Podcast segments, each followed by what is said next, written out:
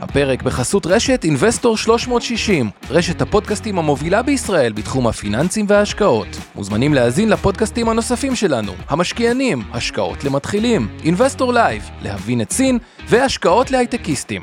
הופק ונערך על ידי שמע, פודקאסטים ויצירות סאונד.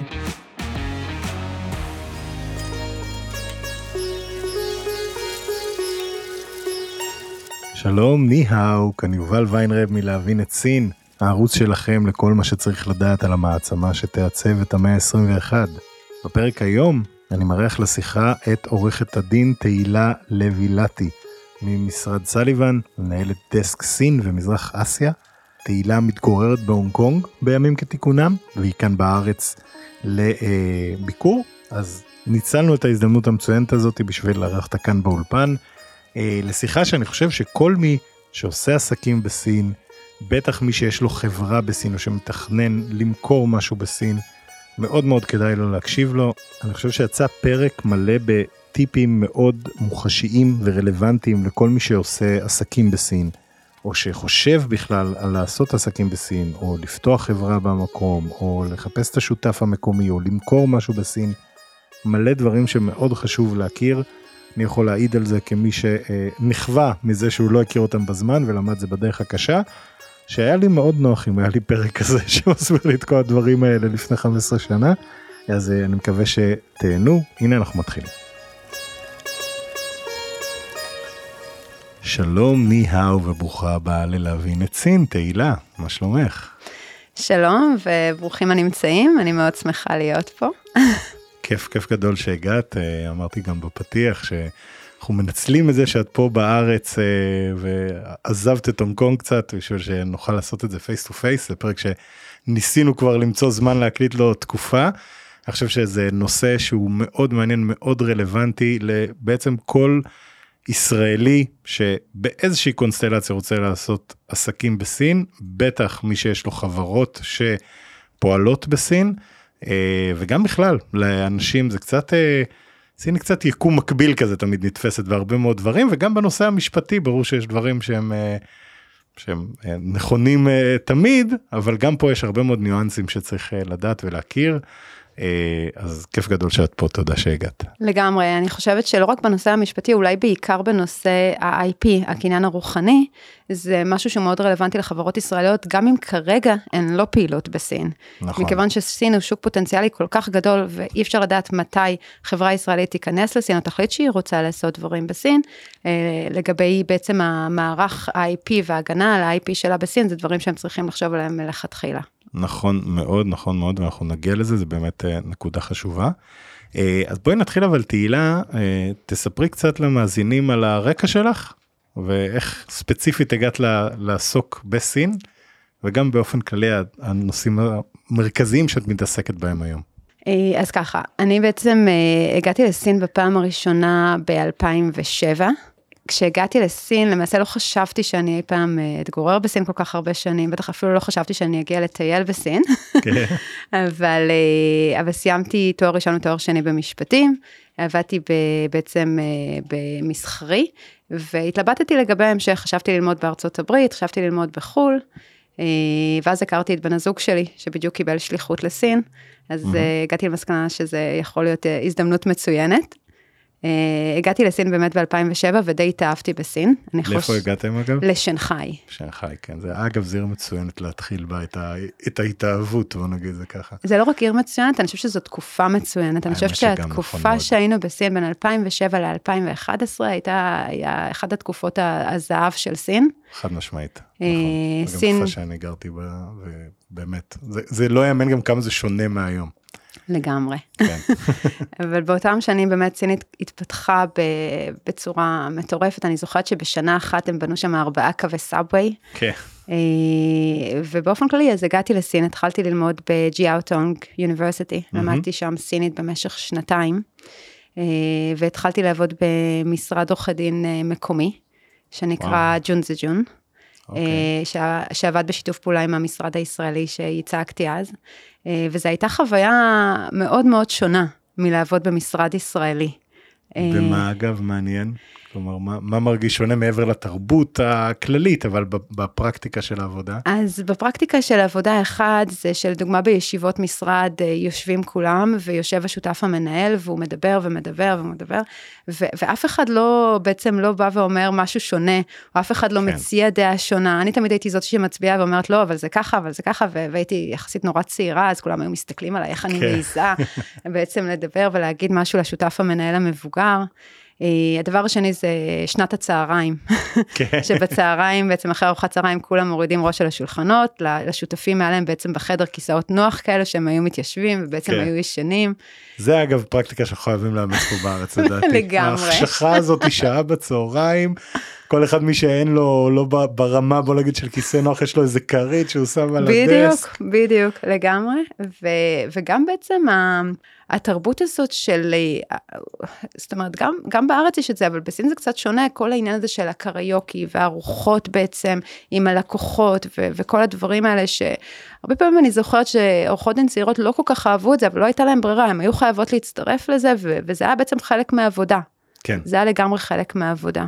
אגב, זה אוף טופיק לגמרי, אבל סתם מעניין אותי, נגיד עובדות אה, צעירות לא אהבו את זה כי זה הרגיש להם מאיים מבחינה כזאתי, או, או פשוט כי זה סיטואציה ש... שכאילו, שהיא לא קשורה לעניין המקצועי ולא רוצים לערבב. אני חושבת שגם וגם. אני כן. חושבת שגם וגם, זה גם בעצם דורש ממך שעות ארוכות בעצם בערב, וגם דורש ממך לשתות, ומי שאין לו בעצם יכולת לשתות בייג'ו, כן, הרבה, זה, זה, זה לא, גם משהו לא שמסתכלים לא עליו. כן. אה, אבל חוץ מזה, זו הייתה, זו הייתה חוויה מדהימה, זאת אומרת, למדתי הרבה בשנים האלה. אה, למדתי בעיקר איך לעבוד עם סינים, כן. ממש אה, בצורה הכי קרובה שאפשר. שזה בערך הדבר הכי חשוב, וזה גם מה שאני תמיד אומר לאנשים, כאילו, אפילו אם יש לך אופרציה מלאה בסין והכל עובד וזה, אם אתה לא קצת חי את זה בעצמך, אתה לא, לא באמת תצליח להבין, זה לא משנה כמה יסבירו לך ותעשה אה, את כל ה... את יודעת, תוכניות הכשרה, ואתה צריך להיות שם, אין מה לעשות. לגמרי, לגמרי, אז זה היה שנגחאי. לאחר מכן חזרנו לארץ והגעתי שוב לסין ב-2014 עד 2018. פעם הגעתי לצ'נדו בסיצ'ואן, שזה הארדקור נכון. שיינה בעיניי. כן, עיר מדהימה אבל אגב, אני עיר... מאוד, מאוד אוהב, עיר... בכלל את סיצ'ואן וצ'נדו ספציפית, אבל... עיר מדהימה, האנשים הכי לא טובים, האנשים הכי טובים בכל כן, סין, כן. אה, מבחינת אה, פרקטיקת עבודה ומבחינת ביזנס זה שונה לגמרי, זה באמת עולם ומלואו משנגחאי. אבל מה שהיה מדהים בתקופה הראשונה שהייתי באמת בסין בין 2007 ל-2011, אה, גם מבחינת העבודה שעשיתי עבור לקוחות ישראלים, היו לקוחות ישראלים, חברות ישראליות שבעיקר יצרו בסין. Mm-hmm. היו כאלו שכן עשו ג'וינט ונצ'ר, אבל בג'וינט ונצ'ר החברות הישראליות היו אלו שהביאו את הכסף, והסינים הם אלו שהביאו את הקשרים, אה, בעצם הביאו קשרים, הביאו עובדים, הביאו אדמה. כן. כשהגעתי ב-2014 לצ'נדו, זו הייתה סין שונה לחלוטין, פתאום הכסף עבר לידי הסינים. כן. אני זוכרת שהגעתי ועמדתי שם ברחוב ויש שם כל כך הרבה חנויות יוקרה וכל כך הרבה מכוניות יוקרה, וזה הייתה צ'נדו, זה אפילו לא הייתה שנגחאי. כן. הייתי, הייתי ממש בהלם, ואז באמת כאילו גם ראיתי שגם מבחינת העבודה, חברות ישראליות כבר לא הגיעו כדי לייצר בסין, הם הגיעו כדי לנסות למכור בסין. כן. הגיעו כדי, אה, כשהקימו ג'וינט ונצ'ר, החברות הסיניות הם אלו ששמו את הכסף, החברות הישראליות הביאו את הטכנולוגיה. נכון. אה, אז זה היה באמת באמת אה, שונה בהיבט הזה. מעניין מאוד, האמת זה, זה באמת הבדלים שהם לא, לא יאמנו, תחשבי, עזבת ב-2011, חזרת ב-2014, זה כולה שלוש שנים. ואני זוכר את זה גם מהתקופה שעבדתי בתקופה הזאת בסין, שבאמת ב-2010 כשבאתי למכור לסינים תוכנה, זה היה נראה כאילו, את יודעת, הייתי מהיחידי סגולה כאילו שעושים, זוכרו לעשות דבר כזה, ואגב היה מלא קשיים, אבל זה חלק מהדברים שנדבר עליהם היום, היה המון קשיים, זה הרגיש כמו איזה מערב פרוע שכאילו אתה לא... עובד לפי החוקים אלא לפי הפרקטיקות וזה לא אתה, אתה חייב למצוא את הבן אדם הנכון שזה לא קשור בכלל למה כתוב בחוזה, זה כתוב למה, קשור למה שיהיה זה, וזה מאוד השתנה בתחושה שלי בשנים שאחרי. זה כאילו... נכון, אבל כמו שאני תמיד אומרת ללקוחות שלי, בסין תמיד יש, אה, בעצם יש אה, תיאוריה ויש רגולציה ויש פרקטיקה. נכון. וזה עדיין שונה. עדיין, כן. עדיין בטוח. שונה לגמרי, אפילו בליגל ממו שאנחנו מכינים עכשיו, זה לגמרי, כאילו, בכל דבר, אה, כי אין מה לעשות, לסין יש את הפרקטיקה שלה, ובטח בגלל המחוזות השונים, שכל אה, מחוז בעצם מיישם דברים גם בצורה שונה הרבה פעמים, אז יש חשיבות מאוד גדולה לפרקטיקה. נכון. אה, שאגב, רק בשביל המאזינים שלא מכירים את העניין הזה, מחוז בסין יכול להיות עם אוכלוסייה בגודל של גרמניה נגיד, או דברים כאלה, זה מאוד סטנדרטי, אז כאילו, כל מחוז זה ממש עולם ומלואו, יכול להיות גם ברמת היכולת של הממשל המקומי באמת אה, להשפיע על, אה, על ניואנסים מאוד חשובים, בוא נגיד. לגמרי. אה, וזהו, והסבב השלישי שלי בסין היה ממש עכשיו, הגעתי להונג קונג, בשלהי הקורונה, mm-hmm. עם כל ההגבלות למיניהם שהטילו על הונג קונג. ואני חושבת שגם, זאת אומרת, זה קשור גם לקורונה, אבל גם בלי שום קשר לקורונה, מה שקרה לסין בשנים האחרונות, שסין קצת יותר נסגרה. כן. השלוש שנים של הקורונה עשו את זה לסין, הרבה מאוד זרים עזבו את סין, נכון. וגם מבחינת רגולציה, בעצם סין הרבה פעמים הקשיחה את התנאים לחברות זרות לפעול בסין, לפעמים, זאת אומרת, זה, זה בעצם שני צדדים, מצד אחד היא הגמישה את התנאים, מצד אחד היא הקשיחה את התנאים, הכל כן. תלוי ב, באיזה תחום אתה, ואיזה תחום היא רוצה לעודד או לא רוצה לעודד. נכון. אה, אז באמת הגעתי לאיזשהו מקום של, של הרגשה של סין שהיא קצת שונה, שהיא יותר מסוגרת, ממש הרגשתי כמו הימים של ההתחלה, שהיה יותר קשה להגיע לסין, יותר קשה לחדור לסין. גם היום, אחרי שבעצם סין פתחה שערים מבחינת הקורונה, עדיין יותר קשה ויותר חברות לדעתי חוששות מסין, אה, גם בגלל, גם בגלל בעצם ההגבלות שסין נתנה, אבל גם בגלל אה, מלחמת הסחר ועוד דברים בעצם שקורים. אז אנחנו באמת עוד נרחיב על העניין הזה בהמשך, על, על כל הנושא של הונג קונג.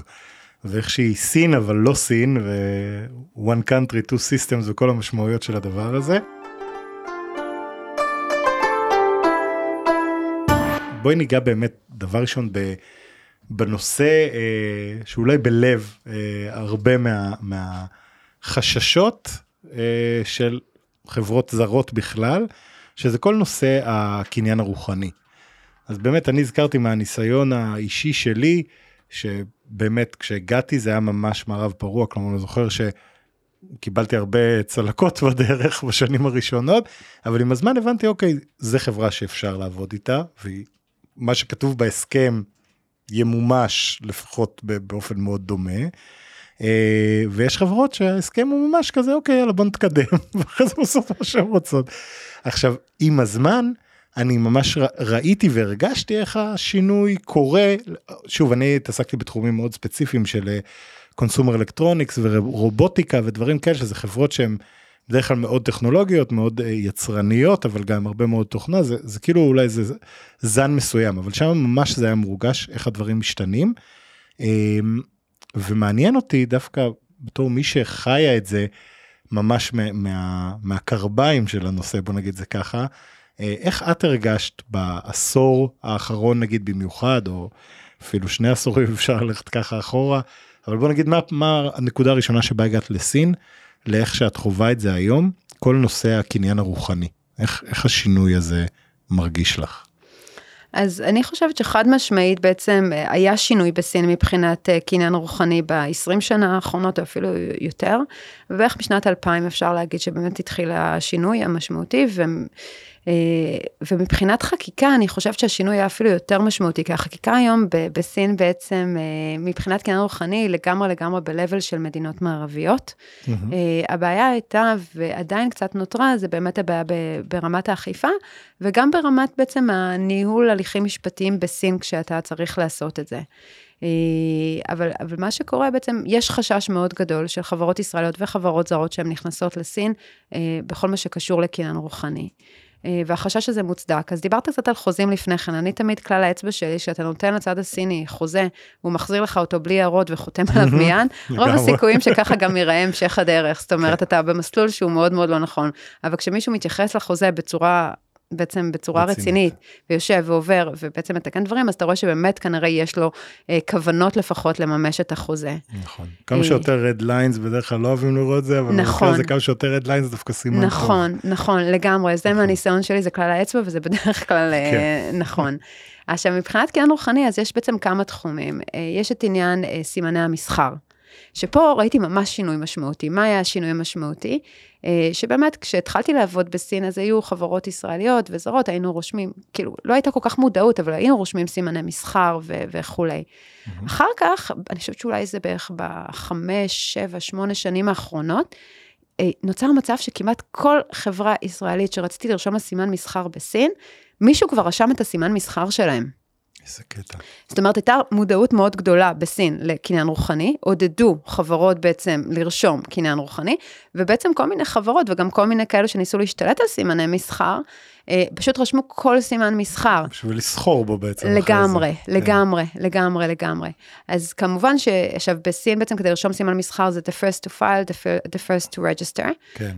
וכדי להוכיח שמישהו בעצם, שזה לא סימן המסחר של מי שרשם, אתה צריך לנהל איזשהו הליך משפטי, אתה צריך להוכיח שהוא לא עשה בו שימוש במשך שלוש שנים, אה, ומה שקרה זה הרבה פעמים שאו חברות שלא קשורות רשמו את הסימן מסחר, או הרבה פעמים המפיצים המקומיים הם אלו שרשמו את הסימן מסחר. וכשבאנו אליהם אמרנו, רגע, אבל זה סימן מסחר שלנו, לא שאלתם אותנו בכלל, אמרו, לא, עשינו את זה לטובתכם, כדי שמישהו אחר בעצם לא, כן. לא ירשום את סימן המסחר שלכם על שמו. ו... שאגב זה יכול להיות תקף אם רק הייתם אומרים לנו. לגמרי. לגמרי, לגמרי, אבל אה, חד משמעית אני יכולה להגיד לך שבמקרים של מפיצים שעדיין עבדו עם אותם חברות, אז זה הם היה קל. זאת אומרת, הם כן. העבירו, הגענו להסדרים. הבעיה הייתה כשזה היה מפיצים לשעבר, ואז הם כן. לא רצו. כן. ואז בעצם הפתרון של חברה ישראלית כזאת, זה או ללכת לניהול הליך משפטי, שעשינו את זה גם כן והצלחנו בזה, כן. או בעצם לשנות את הסימן מסחר שלהם, ו- וגם את זה עשינו. כן. וזה משהו שבעצם אה, עולה הרבה. מה, מה החשיבות של רישום סימן מסחר? בעצם חשוב מאוד לרשום, העלויות הן מאוד מאוד נמוכות, אוקיי? וכמו שאמרתי, הסינים רושמים כל דבר. אז כן. חייבים לחשוב על זה מראש ולרשום לא רק את שם החברה, גם את שם המוצר. וזה מאוד מאוד אפקטיבי. למה זה מאוד אפקטיבי? כי למעשה היום אם אתה רואה בפלטפורמה סינית, בטאובה או בטימול, אתה בעצם רואה חברה שבעצם מוכרת מוצרים מתחרים שלך, או, ובעצם משתמשת בשם שלך בסימן המסחר, וסימן המסחר שלך רשום בסין, אתה שולח מכתב עם העתק של הסימן מסחר הרשום שלך בסין, והם מורידים את הדפים באופן מיידי. מיד, זה לא מ- משחקים על זה. לגמרי. כן. מאוד אפקטיבי, מאוד מהיר, וזה זה חשוב. הפלטפורמות עצמם עושות את זה. כלומר, הפלטפורמות אה, עצמם, הן מחויבות. בהתאם לחוק, זה אגב חלק מהליכי כן. החקיקה שבעצם השתנו בסין, וזה מאוד מאוד יעיל. מעניין, שזה בעצם, לדעתך, האכיפה בעצם מה שעשו זה את- שעשו, העבירו אותה לחברות בעצם, אמרו זה אחריות שלכם. נכון, ו- על הפלטפורמות, העבירו את זה לפלטפורמות, והפלטפורמות כן. מבצעות את זה, אנחנו השתמשנו בזה כמה וכמה פעמים. אה, אבל כמו שאמרתי, החשיבות היא ברישום, היה לנו כל מיני, באמת, טיפלנו בכל מיני מקרים, היה לנו מקרה שטיפלנו ברישום סימן מסחר של מעצבת אופנה ישראלית, שרשמה את סימן המסחר שלה בסין. עכשיו, כשאתה רושם אה, סימני מסחר, אתה רושם את זה בעצם בקלאסים, ואז בקטגוריות, אתה צריך לבחור אייטמס שאתה מגן עליהם. כן, אז היא הגנה על, על אייטמים מסוימים, אבל חלק מהאייטמים היא החליטה שהיא לא מגנה עליהם. ואז איזה מעצבת אופנה קטנה מאיזה עיר קטנה בגואנג'ו, כן, החליטה שהיא רושמת את אותו סימן מסחר על שם אותה מעצבת אופנה ישראלית, לא יאמן. באותו קלאס, אבל אייטמים שהמעצבת אופנה הישראלית לא, לא כתבה. זאת אומרת שזה גם לא במקרה, היא ממש עשתה את זה סיסטמטית, הלכה אוקיי הנה ברנד, הוא רשם את זה על זה, כל מה שהוא לא רשם אני נכון, רשם. נכון, וזה היה שמאלות, אה, אני חושבת שזה היה שמאלות אה, קלה או ערב שהיא לא רשמה, והיא בעצם פרסמה את זה, וכשרצינו להוריד בעצם את הסימן מסחר, להוריד בעצם את הדפים שלה מהפלטפורמה, אז הפלטפורמה באה ואמרה, רגע, אבל אין לכם את האייטמים הספציפיים האלו, ולה יש. ואז היינו צריכים באמת לנהל נגדה איזשהו הליך, ובסופו של דבר זה הגיע לפשרה, זאת אומרת, היא הסכימה ושילמו לה איזשהו סכום כסף, והיא באמת העבירה את האייטמים. זה מדהים. אה, כן, היה לנו כל מיני מקרים, היה לנו גם מקרה של אה, מסעדה סינית, גם לדעתי באזור גואנג'ו, שבעצם אה, קראה למסעדה שלה על שם שף ישראלי מאוד מאוד, אותו שם של מסעדה של שף ישראלי מאוד מאוד ידוע. וואלה, כן. איזה קטעים. אה, ומה הקטע אבל תגידי כאילו הם, הם עושים את זה יש מספיק ביקוש בגואנג'ו לשף הישראלי הזה כאילו ספציפית? אני לא יודעת, אבל אני יכולה להגיד לך שגם המסעדה עצמה הייתה נראית מאוד דומה למסעדה של אותו שף ישראלי, שיש לו גם מסעדות ברחבי העולם. כן אני אווירת שוק וזה אני מניח. כן. לא, לא בדיוק, לא בדיוק, אבל... אני סתם אה, מנחש פה עכשיו, אבל סבבה. אה, כן, אבל אצלו אה, במקרה הספציפי שלו הוא לא רשם את הסימן מסחר וגם הם לא רשמו. אז זה נקודה באמת קריטית והנה טיפ ראשון לכל המאזינים שבעניין אם אתם מתישהו חושבים שאולי תרצו להגיע לסין אפילו אם אתם לא עושים שם כלום עכשיו מאוד מומלץ לרשום את הדברים האלה מראש כי גם אגב בניגוד ל... אני חושב להרבה מקומות בעולם נגיד אם רשמת את זה בארצות הברית ובאיחוד האירופי וכאלה זה לא אומר שעכשיו יכירו באיזשהו שיש לך איזושהי ראשוניות בזכות הדבר הזה נכון? נכון, זה טריטוריאלי, כן. ואתה חייב לרשום את זה בסין, ובט- וגם אם אתה בהונג קונג, זה רישום נפרד בהונג קונג, נדבר על זה אחר כן. כך על. זה, ורישום נפרד בסין. עכשיו, זה לגבי סימני מסחר, יש גם את העניין של פטנטים, שזה מאוד חשוב, וגם כן. את העניין של תוכנה. לגבי... שזה זה נושא אפילו עוד יותר כואב במקרים רבים כי אפילו כשאתה עושה בעצם איזשהו שיתוף פעולה אפילו אם אתה לא רוצה למכור בסין בהכרח תחת המותג שלך ולא כזה חשוב לך. כל היתרון התחרותי שלך לפעמים הוא ב-IP הזה. נכון, לגמרי, וחברות סיניות רושמות IP, הן רושמות פטנטים, אני חושבת שאפילו בשנים האחרונות, כאילו, הסין היא מספר אחד בעולם ברישום פטנטים, היא מובילה. אה, ואני יכולה להגיד לך שאנחנו מעורבים בכמה וכמה סכסוכי פטנטים של אה, חברות, וזה הליך, הליך לא קל, כי מה שקורה כמעט כל פעם שאנחנו בעצם, שחברות ישראליות, שיש להם פטנטים שרשומים בסין, אנחנו מגלים שהחברה הסינית שעושה מוצרים דומים, גם לה יש פטנטים דומים, או נמצאים כן. באותו אזור. ואז מה שקורה זה שגם אם אנחנו מגישים תביעה כנגד אותה חברה סינית, אותה חברה סינית באופן כמעט מיידי מגישה תביעה נגדית, שאנחנו כן. מפרים את הפטנטים, או לגבי ולידיישן, לגבי התוקף של הפטנטים של אותה חברה ישראלית. אז כן. זה קודם כל רישום, רישום, רישום, אוקיי? מבחינת uh, IP. בשלב מוקדם כלומר כשאתה בא לרשום את הפטנט הראשון שלך זה נכון, אתה חייב לשים את סין גם על הסקאלה. נכון, גם אם עושים את זה. בעצם ב-PCT. כן. Uh, הדבר הנוסף זה לגבי תוכנה. Uh, חברות, הרבה חברות לא יודעות, אבל בסין יש אפשרות לרשום תוכנה uh, כ-IP.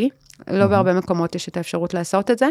אה, חלק, זאת אומרת תוכנה מלאה לא כאיזשהו אה, משהו ספציפי פיצ'ר או איזה נכון. אלגוריתם שאתה עושה בתוכנה אלא ממש התוכנה עצמה. את התוכנה, נכון, אז אוקיי. אה, חברות הרבה פעמים חוששות מזה, כי, הרבה, כי כחלק מהרישום של התוכנה אתה צריך לשים כמה, ד, בעצם source code. אתה צריך נכון. בעצם to ל- לגלות. כן. אה, אבל מצד שני, מתי כן עושים את זה?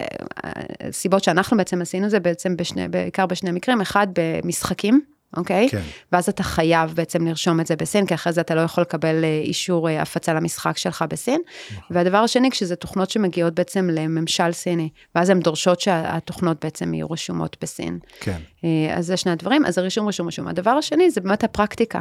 זה עם מי אתה עושה עסקים בסין, כמה אתה מגלה, איך אתה עושה את זה בצורה נכונה, איך אתה לא חושף, אנחנו נדבר אחר כך על ג'וינט ונצ'ר, אבל, אה, אבל בגדול זה, זה בעצם הדברים, ויש גם הסכמים, כאילו יש את המערכת ההסכמית, שזה אה, בארץ אנחנו חותמים על NDA, אז בסין חותמים על NNN. שזה בעצם אה, non-disclose, non-use, אי שימוש, אי עקיפה, כן. וסודיות, וה-due diligence של כל מי שאתה עושה איתו עסקים. זה אולי הדבר הכי חשוב, אפילו יותר מרישום. מעניין. כי שקיפות היא אחת הבעיות בסין. ואגב, ו... כי, כי זה באמת אגב, אפרופו בדיוק מה שאני אמרתי, אה, בשנים הראשונות, הדיו דיליג'נס עשיתי אותו פשוט בניסוי וטעייה לצערי, את יודעת, כאילו ניסיתי לקרוא, להכיר, אבל גם הייתי אה, לא מנוסה כל כך עוד בשוק הזה. ואמרתי אוקיי בואו פשוט נעשה את זה באמת כל אלה שהחזירו לי חוזה נקי מהערות וכאלה אז אה, הרבה פעמים היו בעיות ודווקא האחרים אה, היו ממש בסדר כאילו חשוב להגיד יש כאלה שפשוט במזל נפלתי על חברה שעכשיו רוצה ליצור פה משהו לטווח ארוך וחשוב לה ליצור באמת ה, איזשהו מצב של ווין ווין כזה אמיתי לא רק בסיסמה. אה, אז, אז זה היה העניין אבל באמת איך עושים דיו דיליג'נס לא בדרך הזאת של. אה, של לחוות בעצמך. אז אני חושבת שדיו דיליג'נס זה תורה שלמה, כאילו בסין, כי באמת יש כל כך הרבה מקורות שאתה יכול לדלות מהם מידע, והרבה פעמים, כמו שאמרתי, השקיפות היא שקיפות מאוד בעייתית. כשאנחנו בדרך כלל עושים uh, due diligence, אנחנו תמיד מגלים שהשם של החברה שנתנו לנו, זה אף פעם לא תהיה השם של החברה שחותמת על החוזה. תמיד מציגים לך מצג אחד, בסוף אתה רואה שמי שחותם על החוזה זה בעצם מצג ג'.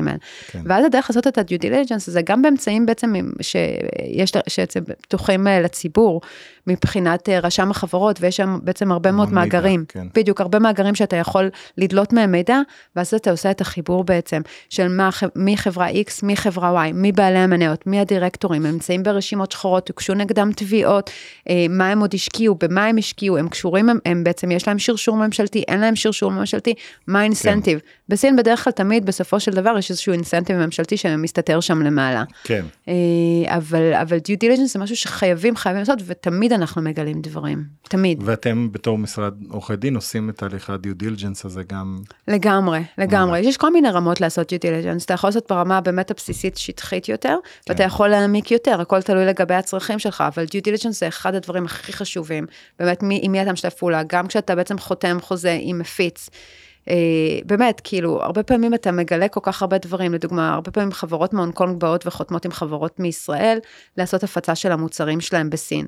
אבל כן. בפועל, מי שבפועל עושה את ההפצה בסין, זה לא אותן חברות הונג קונגיות, זה חברות סיניות. נכון. ואז כדאי שהחברות הסיניות האלו, הם אלה שיהיו בתמונה, הם אלה שיהיו בחוזה, ולבדוק גם מי אותן חברות סיניות שעושות בעצם את, ה, את ההפצה. להם יש את הרישיון, הרי חברה בישראל יכולה לעסוק בכל עיסוק חוקי. בסין לכל חברה יש scope of business שהוא ספציפי שלה, והיא יכולה לעבוד ולפעול אך ורק לפי ה-scope of business שלה. כן. אה, אז, אז זה משהו מאוד חשוב. גם, ב, גם בייצור, הרבה פעמים, או כשאתה בעצם רוכש מוצרים בעצם מסין, הרבה פעמים חותמים מול חברת טריידינג, אבל אתה רוצה לעבוד, אתה רוצה לדעת מי המפעל. נכון. בסופו של דבר חברת טריידינג הרבה יותר קל לפתוח ולסגור, ואז לך תחפש באמת אם אתה צריך להיפרע ממנה. מפעל זה משהו שהרבה יותר קשה לפתוח ולסגור, כי הוא נמצא שם, ואז באמת אם יש לך איזשהו, אם יש לך סכסוך, הרבה יותר קל לך להיפרע ממנו. מעניין, מעניין מאוד. האמת שזה סוג הדברים שאני אומר, אני באמת לקח לי כמה שנים עד שהבנתי כבר והיה לי מספיק רשת גם של אנשים שמכירים את המאחורי הקלעים וזה, ואני... את יודעת, הייתי פשוט נעזר בהם בשביל דיו דיליג'נס, ובאיזה שלב זה כבר הפך להיות יעיל, אבל היו כמה שנים שכנראה יכולות להיחסך לי של צרות אם, אה, אם אה, הייתי פונה לתהליך כזה, אז עוד המלצה אה, למאזינים.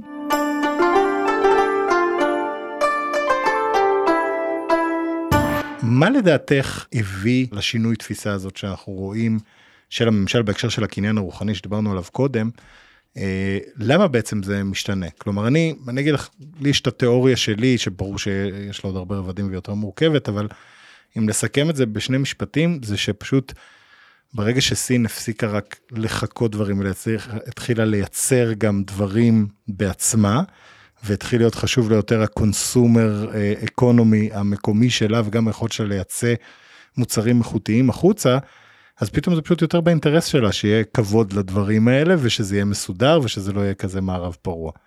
אבל uh, אני מניח שיש עוד uh, דברים שהם uh, יותר מורכבים מזה. אז, אז יש כמה נדבכים. אחד, אני חושבת כשסין הצטרפה ל-WTO, היא בעצם התחייבה לעשות שינויים משמעותיים בחקיקה שלה, ובין היתר בכל הדברים שקשורים לקניין רוחני. נכון, אבל עשור אחרי זה עדיין רוב הדברים נכון, לא נכון, זה, זה אחד, כן, זה השלב כן, הראשון. כן. השלב השני זה בדיוק מה שאתה אמרת. בסופו של דבר חברות סיניות בעצם, בעצם פיתחו הרבה מאוד דברים, היה רצון גם לעודד אותם אוקיי? כן. וכאשר בעצם היה להם אה, חקיינים שיכלו לעשות את כל הדברים האלה ולא הייתה להם הגנה על הקניין רוחני, להם לא היה שווה להשקיע בפיתוח ורצו לעודד אותם ולכן עשו את זה. נכון. השלב השלישי, אה, שבו בעצם אה, התווספה, אני חושבת שזה היה במדיניות, אה, איזושהי הוראה ממש מפורשת על הגנה על הקניין רוחני של חברות זרות וכולי, זה לאור מה שהיה לג, אה, במלחמת הסחר בין ארצות הברית אה, לסין. כן. אה, שאז באמת אה, חברות אמריקאיות באו והתלוננו שחברות סיניות גונבות להם את הטכנולוגיה. אה, כן. ואנחנו נדבר על זה בהקשר של ג'וינט ונצ'ר, איך בעצם הם גנבו להם את הטכנולוגיה, כן. כביכול, אה, ואז בעצם, אה, בעצם אה, כן שמו לזה יותר דגש על הגנה על קניין רוחני של חברות זרות בסין. כן, אז זה, זה באמת נקודה מצוינת, כי אגב, אפרופו זה, והכל תמיד צריך לראות, אני תמיד אומר את זה בהקשר לסין, תמיד צריך לראות בסוף סין, יש לה הבנה אסטרטגית מאוד טובה של האינטרסים שלה. ואחד הדברים למשל, זה שגם כשהחברות האמריקאיות האלה מתלוננות, סין לא מבטלת את זה לא רק בגלל כמה שהן תורמות לכלכלה שלה בכל מיני דרכים של ייצור ותעסוקה ודברים כאלה, אלא גם בגלל שבסוף זה אחד היה לפחות היום אני חושב שהם כבר די אה, איבדו תקווה בנושא הזה, אבל זה היה אחד ממנופי הלחץ המרכזיים של סין להשפעה על המדיניות האמריקאית מולה. כלומר הלובי העסקי של כל החברות האלה והיה באמת לפני, היו תמיד פגישות כאלה שסין הייתה מארגנת, הממשלה היה מארגן של פורומים של מנכ"לים וכל המנכ"לים של כל החברות הכי גדולות בעולם היו מגיעים להתייצב. והדרך הזאת של סין להשפיע בעצם על מדיניות של הממשלות שמולם, עליה גם היה במארג האינטרסים, אז לגמרי זה היה באינטרס שלה. אה, אז זה, אז זה באמת נקודה מעניינת. אז בואי בוא באמת נדבר אולי רגע על הג'וינט ונצ'ר. באמת בעבר חברות זרות רבות היו נכנסות לג'וינט ונצ'ר בסין. אני מכיר נגיד מאוד לעומק למשל את תחום הרכב, שבו ממש זה היה כזה חובה, וזה העלה הרבה מאוד חששות, שבטח תוכלי להרחיב עליהם, ובאמת ראינו ירידה של הטרנד הזה. אה, אבל את אה, סיפרת לי ככה עוד לפני ההקלטה, שממש רואים עכשיו שזה מתחיל לחזור לעצמו. אז נסי להוביל אותנו קצת ב... בתלאות הג'וינט ונצ'רס לתקופותיו. כן, אז, ג'וינט ונצ'ר זה באמת באמת עניין מורכב. Uh, להרבה אנשים יש דעה מאוד נחרצת על ג'וינט ונצ'ר, והם uh, טוענים שזה נתון לכישלון מלכתחילה. Mm-hmm. Uh, זה מיטה אחת, שתי חלומות, זה דברים שבעצם לא, לא יכולים להתאפשר. Uh, אני חושבת שג'וינט ונצ'ר כן make sense, ויש לו סיבות mm-hmm. אמיתיות, ויש לך שותף שהוא נכון, וכן יכול להיות בסין שותף שהוא נכון. אה, אז, אז זה אפשרי לעשות את זה, וליוויתי במהלך השנים כל מיני ג'וינט ונצ'ר שעדיין עובדים. אחד מהג'וינט ונצ'ר שאנחנו מלווים כבר הרבה שנים, קיים כבר 30 שנה. כן. אז, אז יש דברים שעובדים, אז, אז אי אפשר להכליל, אבל חד משמעית זה, זה מאוד מאוד קשה וזה מאוד מאוד לא פשוט. כל מה שדיברנו עליו של לעשות דיו דיליג'נס ולדעת עם מי אתה נכנס ולאיזה תחום בדיוק. ומה הרגולציה של הממשל אומר בדיוק. וכל הדברים האלה אז זה זה, אבל עוד יותר. עוד יותר, בעצם, עוד כן. יותר. אז בעבר באמת, כמו, ש, כמו שאמרת, חברות שהיו עושות ג'וינט ונצ'ר היו חברות שבאמת היו חייבות, כי בסין יש את הקטלוג להשקעות זרות. שבעצם אה, אה, בעצם מחלק את התחומים לתחומים שהממשל הסיני מעודד, לתחומים שהממשל הסיני אה, בעצם מאפשר, ולתחומים שהם מוגבלים או אסורים. אז בתחומים המוגבלים יש אה, תחומים שבעצם, אפילו עוד עכשיו אחד הלקוחות שלי שעשינו להם עכשיו בדיקה, אה, לדוגמה ב, בתחומים של טלקומיוניקיישן.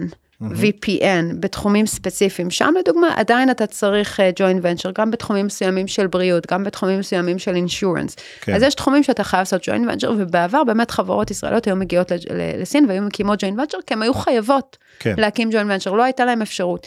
עם השנים באמת הקטלוג להשקעות זרות בעצם uh, הפחית והפחית את, ה, את אותה רשימה מוגבלת או אסורה, הפך את זה בחלק מהמקומות, כמו באזור הסחר חופשי בשנגחאי, לרשימה שלילית, כי, mm-hmm. כי שם למעשה אפשר יותר דברים מאשר אפשר בשאר סין, ובעצם uh, הפחית את הרשימה. ואז אה, אני חייבת להגיד שבתקופה שסין ביצעה הרבה מאוד השקעות מחוץ, ל...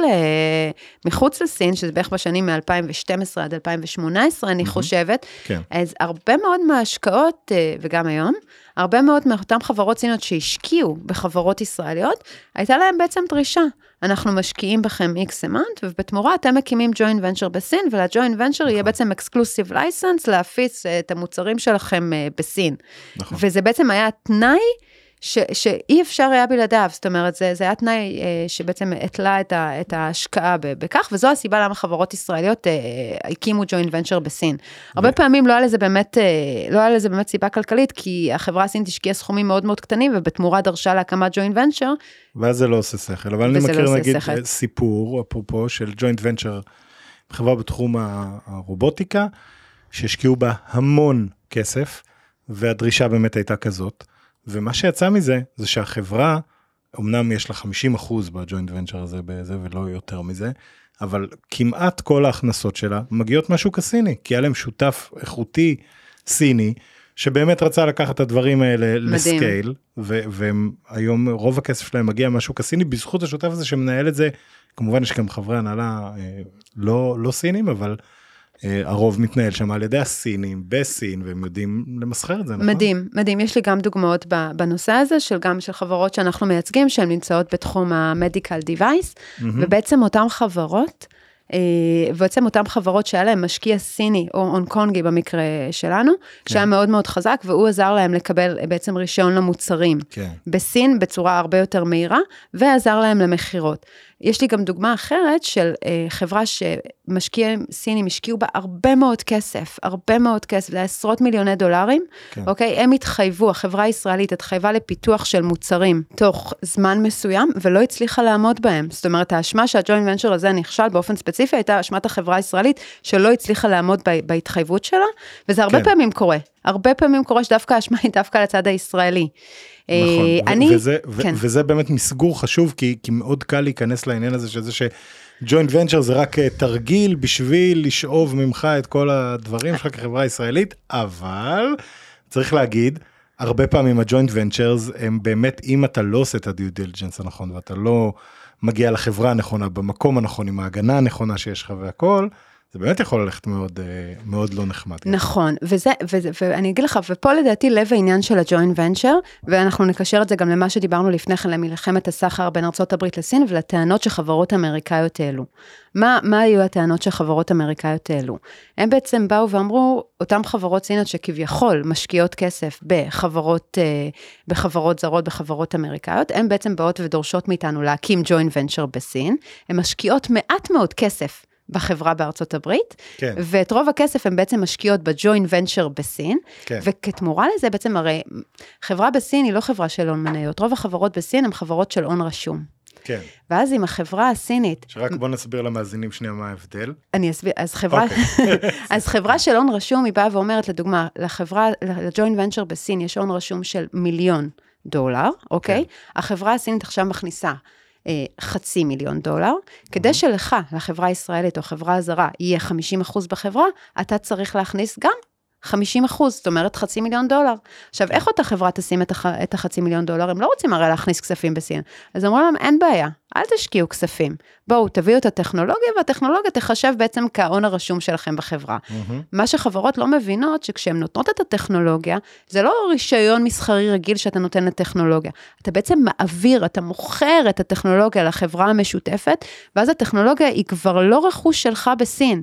כן. היא בעצם רכוש של החברה המשותפת, ובמקרה של פירוק החברה או כל מקרה אחר, בעצם החברה רשאית גם למכור אותה לצד שלישי. היא כבר כן. לא שייכת לך. וזה היה חלק מהטענות בעצם של אותן חברות אמריקאיות, שגונבים להם את הטכנולוגיה. כן, אה, מאז בעצם סין עשתה שינוי, היא בעצם שינתה, לפני כן היה חוק הוופי, חוק הג'וינט ונצ'ר, חוק הרובייפיס, היא בעצם הכפיפה גם את אותן חברות אה, סיניות בבעלות זרה. לחוק החברות הסיני הכללי, אה, ו- ולמעשה היא אפשרה גם דברים אחרים, ולכן אנחנו תמיד מציעים ללקוחות שלנו, יש דרכים אחרות, אנחנו לא נפרט על זה עכשיו, אבל יש דרכים אחרות איך אתם יכולים לתרום את ההון הרשום שלכם, אבל בכל מקרה לא כדאי להעביר טכנולוגיה כחלק מההון הרשום, כי אז זה אומר שאתה מוציא את הטכנולוגיה משליטתך, וזה כן. משהו שאף פעם לא כדאי, תמיד כדאי להיות בשליטה בסין. ובג'וינט ונצ'ר מאוד קשה להיות בשליטה, כי אתה לא נמצא שם על הקרקע, נכון. ושליטה מרחוק זה דבר שהוא כמעט בלתי אפשרי בסין, אם אתה לא, אין לך אנשים על הקרקע, זה כמעט בלתי אפשרי לעשות את זה. אז. בטח ובטח גם כשאתה מעביר את הטכנולוגיה. וכאשר אתה מתגבר על הדבר הזה ואתה מוצא דרכים אחרות, עקיפות, להעביר את ההון הרשום ולקבל את האחוזים בחברה המשותפת, ואת הטכנולוגיה אתה מעביר רק כרישיון מסחרי רגיל, כמו שהיית עושה עם כל צד שלישי, וכמובן עושה due diligence מהמם. על השותף שלך, אז אתה נמצא במצב יותר טוב. כן, ברור. את- האמת שזה, את יודעת, זה בסך הכל מאוד הגיוני, אבל זה מאוד קל לראות למה אנשים אה, ייפלו בזה, כי זה נוח, ואוקיי, לא מבינים את כל המשמעויות של מהלך אני- כזה. ו, ואגב, זה, כל הנושא הזה באמת של ה... של ה אה, של הג'וינט ונצ'רס הרבה פעמים הסינים גם מגדירים אותו בריש גלי כטכנולוגי טרנספר כלומר זה מהות העניין מבחינתם. עכשיו הטכנולוגי טרנספר זה מונח שיכולות להיות לו כל מיני משמעויות כלומר זה יכול להיות באמת הנה העברת את הטכנולוגיה לשם וזהו היא כבר לא היא כבר לא שלך של החברה עם של הג'וינט ונצ'ר וזהו. זה יכול אבל במצבים אחרים מרוככים יותר להגיד שלהעביר כביכול ידע ומומחיות ודברים כאלה שלא גורמים לך לאבד את ה-IP שלך אם אתה עושה את זה נכון. נכון, וזה קשה, זה קשה להפריד בין know-how ל-IP, ל-registered כן. IP, אה, ו- וזה לא פשוט. אז התחלנו ואמרנו בזה שבאמת, כאילו, הייתה תקופה שעשינו הרבה ג'וינט ונצ'ר, בשלוש שנים האחרונות של הקורונה לא עשינו בכלל ג'וינט ונצ'ר, ופתאום בשלושה ארבעה חודשים מאז שסין נפתחה לעולם, אני מטפלת בחמישה ג'וינט ונצ'רים במקביל, מסיבות שונות. למה זה קורה אבל אז באמת למה לדעתך כי, כי הבנו למה ג'וינט ונצ'רס נעצרו. זה מפחיד היו קורים הרבה טעויות הרבה פעמים הרגישו שהצד הסיני ריפ דם אוף כביכול או דברים כאלה. וכמובן ברגע שהיחסים בין סין לארצות הברית באופן ספציפי אבל כפועל יוצא גם עם הרבה ממדינות המערב האחרות הידרדרו במיוחד בתקופת הקורונה אפילו שזה התחיל כבר לפני. אה, וגם כמו שאמרת העניין הזה של אנשים על הקרקע שבקורונה זה הפך להיות עוד יותר קשה ונדיר להגיע למצב הזה. אז הבנו למה זה ירד. איך, למה בעצם ב, לאחרונה זה חוזר? אז בעצם סין חזרה בעצם ופתחה את השערים אחרי הקורונה, היא גילתה שבעצם המצב הכלכלי היום בסין הוא פחות טוב ממה שהיה, הרבה חברות זרות אה, עזבו או צמצמו, והרצון של סין להיות עצמאית ומבחינת טכנולוגיה, כמו שדיברנו, להעביר טכנולוגיות לסין, זה משהו שהוא בעצם בעיניי רק אה, גדל. כן. בטח בתחומים שסין מעוניינת בהם. נכון. ולכן היום בעצם סין מציעה הרבה מאוד סובסידיות והרבה מאוד מענקים לחברות שבעצם uh, made in China וגם הרבה מאוד אפשרויות. אז הרבה מאוד חברות ישראליות uh, בתחום המדיקל דיווייס, אבל לא רק בתחום המדיקל דיווייס, גם בתחום ה-AV, אוקיי? כן. שמכרו בעצם uh, רישיונות, או מכרו מוצרים עד עכשיו בעצם לחברות סיניות, באו וגילו שעכשיו, היום הרבה יותר קשה למכור מוצרים שהם לא made in China. אז כן. מגיע לאותן חברות המפיץ המקומי ואומר להם, תקשיבו, אם עד עכשיו הצלחנו למכור בכמויות מסוימות, אנחנו כבר לא נצליח למכור את זה בשנים הקרובות, מכיוון שהשוק הולך לכיוון יותר made in China, ולכן אם אנחנו רוצים לשמור על ההזדמנויות שלנו ולהגדיל בעצם את, ה, את, ה, את המכירות שלנו בסין, ולהוזיל עלויות, כי ייצור בסין עדיין יותר זול בדרך כלל אמ-המ. מאשר ייצור במקומות אחרים, בואו נעביר בעצם, בואו נקים joint venture, ונייצר בסין, או נקים assembly center בסין, ואז בעצם יהיה לנו גם יותר מכירות, כי בעצם נוכל למכור כ-made in China, אה, גם נוכל לקבל סובסידיות, כי אנחנו מפעל מייצר מקומי, כן. אה, ויהיה לנו, וגם נוכל להוזיל עלויות. נכון. אה, וזה למה חברות ישראליות עושות את זה, הרבה פעמים עושות את זה, אה, אני יכולה להגיד לך במקרים שאני מטפלת, עם מפיצים שהם עובדים איתם כבר הרבה שנים, עם עשר, שעובדים איתם כבר כן. עשר או חמש עשרה שנים. אה, הם, הם עושים את זה, ו, ויש צמא מאוד מאוד גדול לטכנולוגיות. אני רואה את זה לא רק ב joint venture, אלא גם עם פארקים תעשייתיים שאני עובדת איתם, שבעצם מוכנים להציע סובסידיות, שבעבר הסובסידיות האלה היו הרבה יותר נמוכות, היום הם מוכנים להציע מענקים הרבה יותר גבוהים, כדי שחברות ישראליות יבואו ויקימו שם בעצם אה, איזשהו R&D center, או איזשהו, אה, איזושהי חברה שבעצם תעשה גם מחקר ופיתוח. זה ממש נקודות מצוינות, וגם חשוב להסתכל על זה בקונטקסט הרחב, שבעצם סין היום אה, מרגישה שחוסמים אותה מהרבה מאוד טכנולוגיות מאוד מאוד משמעותיות, היא לא מרגישה זה תכלס קורה בפועל, בעיקר מהצד האמריקאי, ואז מבחינתה היא אומרת, אוקיי, אני חייבת להחזיק את היכולת לעשות את זה בבית. אז אותו דבר, כמובן תקף גם לדברים שהם לא הדברים שארצות הברית אה, כרגע חמה עליהם, כי מבחינתם, אוקיי, אני צריך... אם אני הולך לעשות, לא יודע, סטנטים למכשור רפואי, אני צריך להיות מסוגל לעשות את זה פה, כי אם פתאום עכשיו יחליטו שאסור לסין לקנות את זה, אז איפה אני אהיה? אז, אז אפשר להבין כאילו את האינטרס של הממשל בהקשר הזה, שהוא מעבר לזה לא בהכרח אני רוצה לגנוב לך את ה-IP וכאלה, אלא זה אני כן חשוב לי לדעת שאני יכול לייצר את הדבר הזה פה. נכון, מקומית. ואני חושבת שאפילו על אחת כמה וכמה, בגלל שסין בעצם מרגישה שמצירים את הצעדים שלה, לא רק ארה"ב, אלא גם מדינות נוספות שלא מוכנות לשתף פעולה בעצם עם סין, בעצם הגדירו את זה כמשהו מאוד מאוד חשוב, לקדם את העצמאות הטכנולוגית שלהם, ולא רק בתחומים אסורים, גם בתחומים שהיום הם לגמרי מותרים, כל, כמעט, כמעט, כמעט בכל תחום, וגם בתחומים האסורים אני יכולה להגיד לך שאני רואה שהם בעצם רואים גם שם איפה כן אפשר, ואת הדברים שכן אפשר הם, הם, הם מנסים לעשות.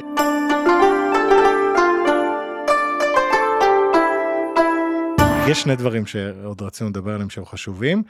אה, דבר ראשון, רק ככה אולי בשביל לסכם גם את כל הדברים שדיברנו עליהם, והזכרנו כמה, היה כמה שאוט-אוטים למאזינים שתרשמו, זה חשוב, אבל אה, אם אנחנו יכולים ככה ממש לתת, בלי להרחיב עליהם, כללי אצבע חשובים מבחינה משפטית לחברות אה, ישראליות שרוצות לעבוד בסין או מול חברות סיניות ורוצות לוודא שהן שומרות על האינטרסים שלהם כי הפוטנציאל ברור הוא ענק מי שמצליח בסין, אני אגב סיפרתי קודם על כל התלאות והצלקות שלי, אבל צריך להגיד, בזמן הזה עשינו מיליוני דולרים בשנה שמה מכל החברות שכן היה טוב לעבוד איתם. אז ההזדמנויות הן גדולות. השאלה, איך שומרים על האינטרסים ואיך מוודאים שעושים את זה נכון ולא לומדים רק משריטות וצלקות. אה, אז זה מורכב. אני חושבת שאחד הדברים הכי חשובים זה, כמו שציינו פה, זה באמת ה-due diligence ומי השותפים שלך ומי האנשים שאיתם אתה עובד. זה, זה הדבר אולי הכי חשוב. כן. הדבר השני זה באמת רישום, רישום, רישום של כל מה שקשור לזכויות הקניין הרוחני. אה, לא הייתי נכנסת לשוק הסיני בלי שאני יודעת שאני מוגנת, ובעצם כל הזכויות שלי רשומות. אה, הדבר השלישי זה בניית העסקה בצורה נכונה. אה, לפעמים, כמו שדיברנו על הג'וינט ונצ'ר והשקעות, לפעמים זה כן נכון שהחברה הסינית תשקיע בחברה הישראלית, כי אז בעצם יש אינטרסים אה, שלובים, כלים שלובים כן, פה. נכון. אה, לפעמים זה נכון לקבל advance, כמעט תמיד זה תמיד נכון לקבל advance payment גדול, לפני שאתה מתחיל בעצם את הדברים. נכון. אבני דרך בחוזה. כן. אה, אפשרויות יציאה, לבנות את הכל מראש. זאת אומרת, החוזה צריך להיות מוכן לכל האפשרויות הכי קשות, כי, כי כן חוזים בסופו של דבר מכובדים מראש. יש את העניין של סמכות שיפוט בחוזה, שגם זה, זה נושא כשלעצמו. אה, הרבה פעמים חברות אומרות, רק לא סין, רק לא סין. לפעמים יש, אה, לפעמים זה כן נכון שזה יהיה סין. כן, אני, אני באמת זה היה איזה כלל אצבע שלי כזה, שמה שלא יהיה, לא jurisdiction בסין. אגב, כן jurisdiction בהונג קונג, שזה הנושא הבא שנדבר עליו. זה לגמרי נושא. אבל, כן, לגמרי. אמ, אבל אוקיי, זה, זה דברים טובים. אגב, דיברנו אפרופו joint ventures, שכחתי, רציתי לציין את זה. היה איזה סיפור, לא יודע אם יצא לך לראות את זה, על אה, החברת uh, קורים ל-DSPs, uh, למעבדים, שהיה לה איזשהו ג'וינט ונצ'ר בסין, ובאיזשהו שלב היה שם איזה, אני לא זוכר כבר את הפרטים בדיוק, אבל היה שם איזה פיצוץ של העניין הזה, ומי שהחזיק את החותמות הרשמיות, שזה נושא שחייבים לתת לו איזה שתי דקות נראה לי, כי זה הזיה שכל מי שעושה עסקים בעולם המערבי לא יוכל להבין. Mm-hmm. מי שהחזיק את החותמות הרשמיות היה השותף הסיני, והוא פשוט יכל לעשות מה שהוא רוצה בג'וינט ונצ'ר הזה אחרי זה. אז בוא ניגע שתי דקות לפני שאנחנו מגיעים להונג קונג על אז, אז יש לי סיפור סופר מעניין על זה, okay. אוקיי. שקרה לפני הרבה מאוד שנים. אה, מה, מה שקרה, הצגנו בזמנו חברת נדל"ן ישראלית מאוד מאוד גדולה שפעלה בשנים ההם בסין. Mm-hmm. והיה לה בעצם ג'וינט אה, ונצ'ר עם אה, חברה מקומית. ודווקא שם החותמות הוחזקו על ידי ה-CFO שהיה ממונה על ידי החברה הישראלית. כן. ולפני שיצאו, הייתה שם, אני חושבת שזה היה לפני חופשת כריסמס או משהו בסגנון הזה, החברה, ה joint venture בעצם בא ואמר, אנחנו רוצים לקחת הלוואה ל joint venture, שבעצם אה-הא. מי שישתמש בהלוואה, תהיה חברת האם הסינית, כי אנחנו זקוקים לזה. החברה הישראלית באה ואמרה תקשיב, אנחנו צריכים בשביל זה ישיבת דירקטוריון מסודרת, להחליט ולראות אם אנחנו חושבים זה, אנחנו כרגע לא מאשרים לך את זה, אנחנו נחכה ונראה. ה-CFO יצא לחופשת כריסמס, אה, החותמות היו אצלו בכספת, היה ל... בעצם היה גם למנכ"ל גישה בעצם לחותמות, הוא לקח את החותמות, והוא בעצם אישר בבנק את ההלוואה ל joint venture, שאותה חברה סינית אה, בעצם אה, רצתה. וזהו, עכשיו החותמות אצלו, החותמות מתפוצץ, אצלו, כאילו כלפי כל צד שלישי, כן. בעצם זהו, זה, זה, הוא יכל לעשות את זה. ואז כשהם חזרו, הם גילו את כל הבלאגן הזה, והם חשבו לתבוע, ובאמת עשינו שם הרבה מאוד בדיקות, ו... והשותף הסיני בא ואמר, תקשיבו, אנחנו חייבים את ההלוואה הזאת, ואנחנו מבטיחים שאנחנו נחזיר אותה תוך שנה. הם החליטו לא לתבוע, והשותף הסיני באמת החזיר את ההלוואה תוך שנה. מדהים. אבל זה המשמעות של חותמות. בעצם, אה, מי ששולט בעצם בג'וינט ונצ'ר זה, זה שני אנשים. אחד זה מישהו ה-legal representative, כי ה-legal representative, שזה לא היועץ המשפטי, אלא בעצם הנציג המנהל של החברה, כן. הוא זה שבעצם מוסמך ואחראי מטעם החברה, לחייב את החברה בכל דבר ועניין. כן. הדבר השני זה החותמת, ולכן יש כן. חשיבות כן. משמעותית ממש לכל מי שבעצם מחזיק בחותמות, וגם בוופי, הרבה פעמים חברות uh, ישראליות שמקימות חברה בבעלות מלאה שלהם בסין, כן. נותנות את החותמות ל... איזשהו עובד שלהם שהן לא סומכות עליו כל כך, ואותו עובד יכול גם כן, גם, גם על זה יש לי סיפורים נוראים. כן. בעצם לחייב אותם בכל מיני דברים, כש, כשאין הרבה שליטה בעצם, ואין בעצם מספיק פיקוח על החברות uh, המקומיות, זה מאוד בעייתי. אז חותמות זה דבר מאוד מאוד משמעותי. זה דבר מדהים. אגב, זה, את יודעת שזה היסטוריה קיסרית uh, עתיקה, כאילו, יש את uh, רומן שלושת הממלכות, שזה כזה קלאסיקה סינית. אז uh, באמת מלפני מאות שנים אז גם שם יש כאילו קטע וזה על מה שמתרחש כאילו לפני אלפיים שנה ויש שם קטע עם חותמת שמישהו מצא את החותמת של הקיסר אז הוא בעצם הקיסר עכשיו כי יש לו את החותמת כאילו והוא חושב שמגיע לו את הקיסרות כי החותמת לא סתם הגיעה אליו. כן עניין החותמות הוא הזיה אבל אוקיי בוא נחזור למשהו קצת יותר אה, אה, אה, פחות אנקדוטלי בוא נגיד. אז הונג קונג באמת אה, מקום מגורייך בימים לא בימים אלא אבל בתקופה זאת כשאת לא בארץ. אה, והונג קונג באמת נתפסה שנים ממש מאז תחילת הרפורמות והפתיחות למערב שהוביל דנג שיאופינג לפני הרבה עשורים היא תמיד נתפסה כשער הכניסה לסין. והונג קונג בעצם היה לה איזשהו מעמד מיוחד. בזמנו היא הייתה בעצם עדיין בשליטה בריטית אבל גם אחרי שהיא עברה לשליטה הסינית היא עדיין שימשה לסינים במידה רבה בתור איזשהו כלי שמאפשר להם להיות כאילו עם חוקים מערביים שמאוד קלים לעיכול לכולם ולמערב הוא רגיל לעבוד שם. ומצד שני היא סין ומשם מגיעים הדברים לסין וזה היה איזשהו גשר ושער באמת לכמעט כל מי שרצה לעשות עסקים בסין. אמ, גם בגלל המערכת הפיננסית גם המשפטית אני אשמח אם את יכולה אה, להרחיב על זה על המשמעות שלה ובעיקר איך זה השתנה או לא השתנה בכמה שנים האחרונות שהיו אה, בוא נגיד bumpy road כמעט בכל אלמנט אבל גם נקודתית ספציפית בהונג קונג עם כל השינוי בחוק של החוק אה, לביטחון לאומי וכאלה. אז אני חושבת שהונג קונג אני יכולה לדבר על השנה האחרונה אה, די חזרה לעצמה. היא מאוד דינמית, תערוכות חזרו, חברות חזרו, ובאמת יש הרגשה ש... הונג קונג די חזרה עצמה אחרי כמה שנים מאוד מאוד קשות, גם בשנים של ה protest וגם השנים של הקורונה שהיא עברה. כן. אני יכולה להגיד שבעבר, כשאני התחלתי לעבוד בסין, הונג קונג הייתה חד משמעית אה, שער הכניסה לסין. כל חברה ישראלית שהקימה חברה בסין, הקימה את ה headquarter שלה בהונג קונג, וזה לא היה headquarter רק לסין, זה היה בעצם headquarter לסין ולכל מזרח אסיה. כן. היו תקופות שאני הקמתי 20 חברות, ישראל, 20 חברות ישראליות, חברות, אה, חברות בהונג קונג, שזה מספר עצום. כן. אה, עם השנים, עוד לפני הקורונה ועוד לפני ה protest, באמת המעמד של הונג קונג ככה הלך וירד, כי, כי סין כל כך נפתחה, שכביכול כבר לא היה צורך בהונג קונג. כן. זאת אומרת, חברות ישראליות, גם מבחינה מיסויית, היו מגיעות ו- והיו מייעצים להם לפתוח את החברה הבת שלהם ישירות בעצם אה, בסין, ללא צורך בעצם לעבור בהונג קונג. היו גם שנים שהיה מאוד קשה לפתוח חשבון בנק בהונג קונג, אז זה גם משהו שהכביד על המערכת, כן. ואז באמת היה פחות ופחות צורך. אה, אני חושבת שהמעמד של הונג קונג בכל מה שקשור למערכת הפיננסית עדיין נשמר, ואני חושבת אה, מראייה שלי שזה עדיין יישמר. זאת אומרת, המטבע החופשי, הבר-המרה בהונג קונג, זה משהו שהוא מאוד מאוד חשוב לסין, ואני חושבת שסין תשמור עליו, וזה חשוב מאוד גם לסינים. כן. אה, הרבה מאוד חברות סיניות שאנחנו מייצגים, אז יש להם בעצם קרן סינית ב-RMB, שבעצם משקיעה בחברות בסין, וקרן דולרית שנמצאת בהונג קונג, והיא נכון. אמורה להשקיע בחוץ. נכון, אפרופו, אגב, אני רק אגיד, דיברת קודם על הישות. ישויות שחותמות על החוזה בסוף.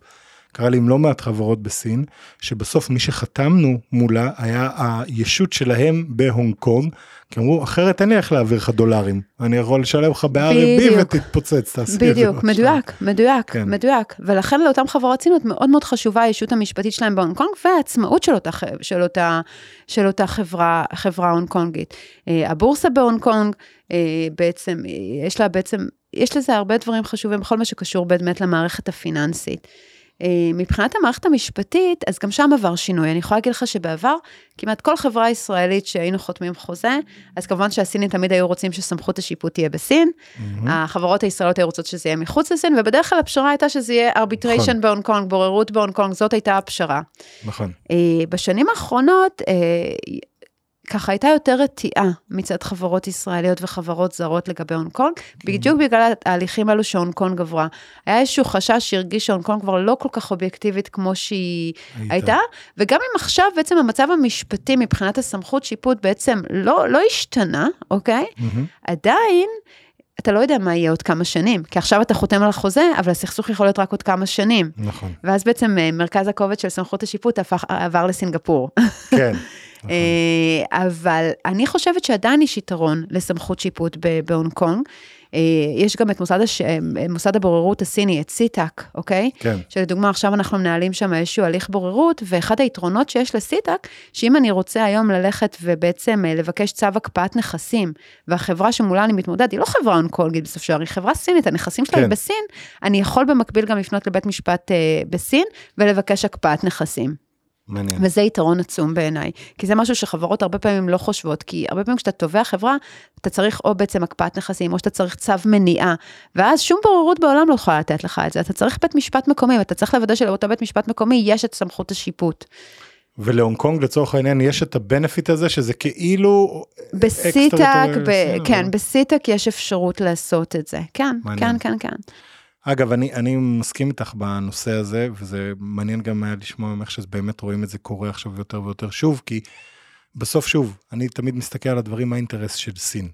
סין בדרך כלל עובדת לפי האינטרסים שלהם, מצליחה או לא מצליחה, אפשר להתווכח, אבל הם לא עושים דברים שהם מחרבים להם את האינטרסים בדרך כלל במודע, אפשר להתווכח על מה הלך שם בקורונה, אבל מעבר לזה, אה, אני חושב שהעניין של הונג קונג, דווקא היום, כשיש את כל החששות מסין, זה מאוד באינטרס של סין לשמור את זה בתור איזשהו מקום שחברות מערביות מרגישות שהאינטרסים שלהם שמה הם, הם מוגנים, שזה שער כניסה כמו שזה היה לפני, ושכאילו כל החששות שיש עכשיו להרבה אנשים על לפעול בסין, אם תעבוד בהונג קונג, חלק גדול מהם כבר לא יהיו רלוונטיים, לפחות בתפיסה שהם רוצים אה, לשדר, ולדעתי זה מאוד באינטרס שלהם להמשיך לדאוג שזה יהיה ככה. חד משמעית, אני חושבת שהאינטרס היום של סין היא לשמור בעצם את הונג קונג עצמאית, ושחברות זרות ירגישו בטוחות בהשקעות שלהם בעצם אה, בהונג קונג. ו- וכמו שאמרתי, אני חושבת ששמעתי לאחרונה בעצם תיאור שמאוד מדייק את ההגדרה של הונג קונג. אם לפני כן הונג קונג הייתה international city, היום הונג קונג היא China's international city. ובזה אני חושב שאנחנו נסיים, תהילה. תודה רבה, הייתה שיחה מרתקת, אני למדתי המון, אני בטוח שהמאזינים למדו המון, היה המון טיפים מאוד פרקטיים.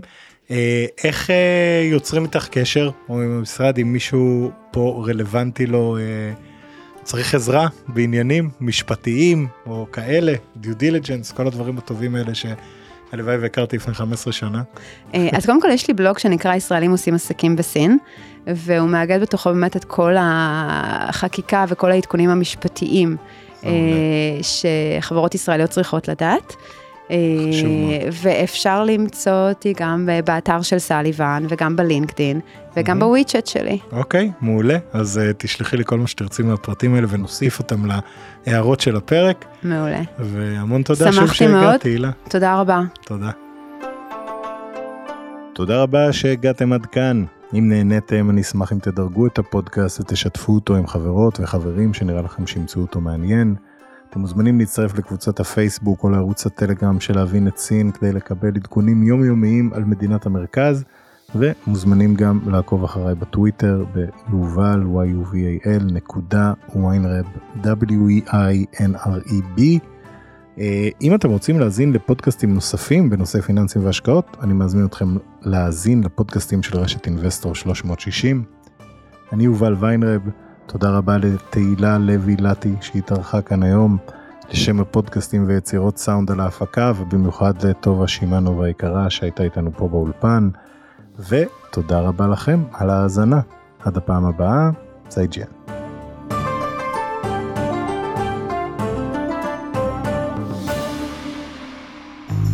מעוניינים ללמוד יותר על עולם ההשקעות? האזינו לפודקאסטים נוספים שלנו. המשקיענים, אבנר סטפאק ועומר רבינוביץ' בתוכנית אקטואלית עם כל מה שחם בעולם ההשקעות. Investor 360 Live, אורן ברסקי ועומר רבינוביץ' מארחים את בכירי שוק ההון ומבינים את הטרנדים החשובים לשנים הקרובות. להבין את סין עם יובל ויינרב, עם כל מה שרציתם לדעת על הענקית מהמזרח. השקעות להייטקיסטים עם צח איציק, שיבנה איתכם תוכנית כלכלית להגשמת החלומות שלכם. והפודקאסט ההשקעות למתחילים, לכל מי שעושה את צעדיו הראשונים בעולם ההשקעות.